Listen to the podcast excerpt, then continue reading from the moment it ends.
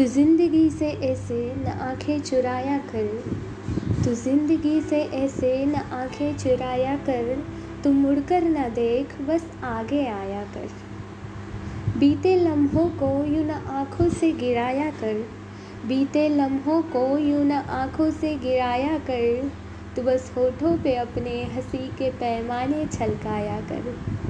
दिल में बोझ उठाकर तू ज़िंदगी से ऐसे न समझौता कर।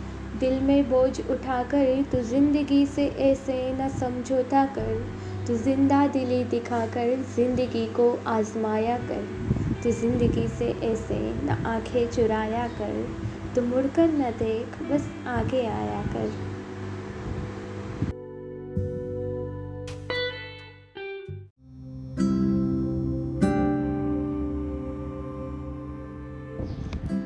हेलो दोस्तों फ़िलहाल तो लॉकडाउन चल रहा है क्वारंटाइन चल रहा है तो कई लोगों को ऐसा लग रहा होगा कि यार मैं तो बैठे बैठे बोर हो गया हूँ घर पे।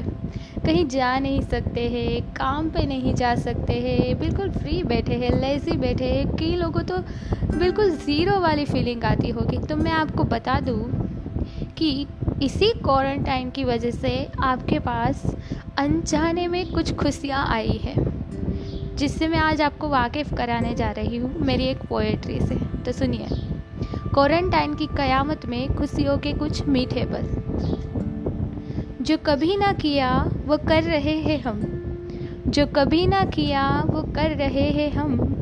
बड़ों से बातें और बच्चों के साथ बहुत खेल रहे हैं हम। सारे नाते तोड़कर खुद से ही नाता जोड़ रहे हैं हम।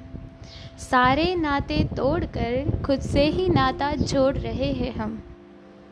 बाहर कोई मिले या ना मिले, बाहर कोई मिले या ना मिले, लेकिन घर के अंदर अपने ही आप से मिल रहे हैं हम। सुबह चाय की चुस्की से लेके रात की रोटी तक, सुबह चाय की चुस्की से लेके रात की रोटी तक सब साथ हैं हम।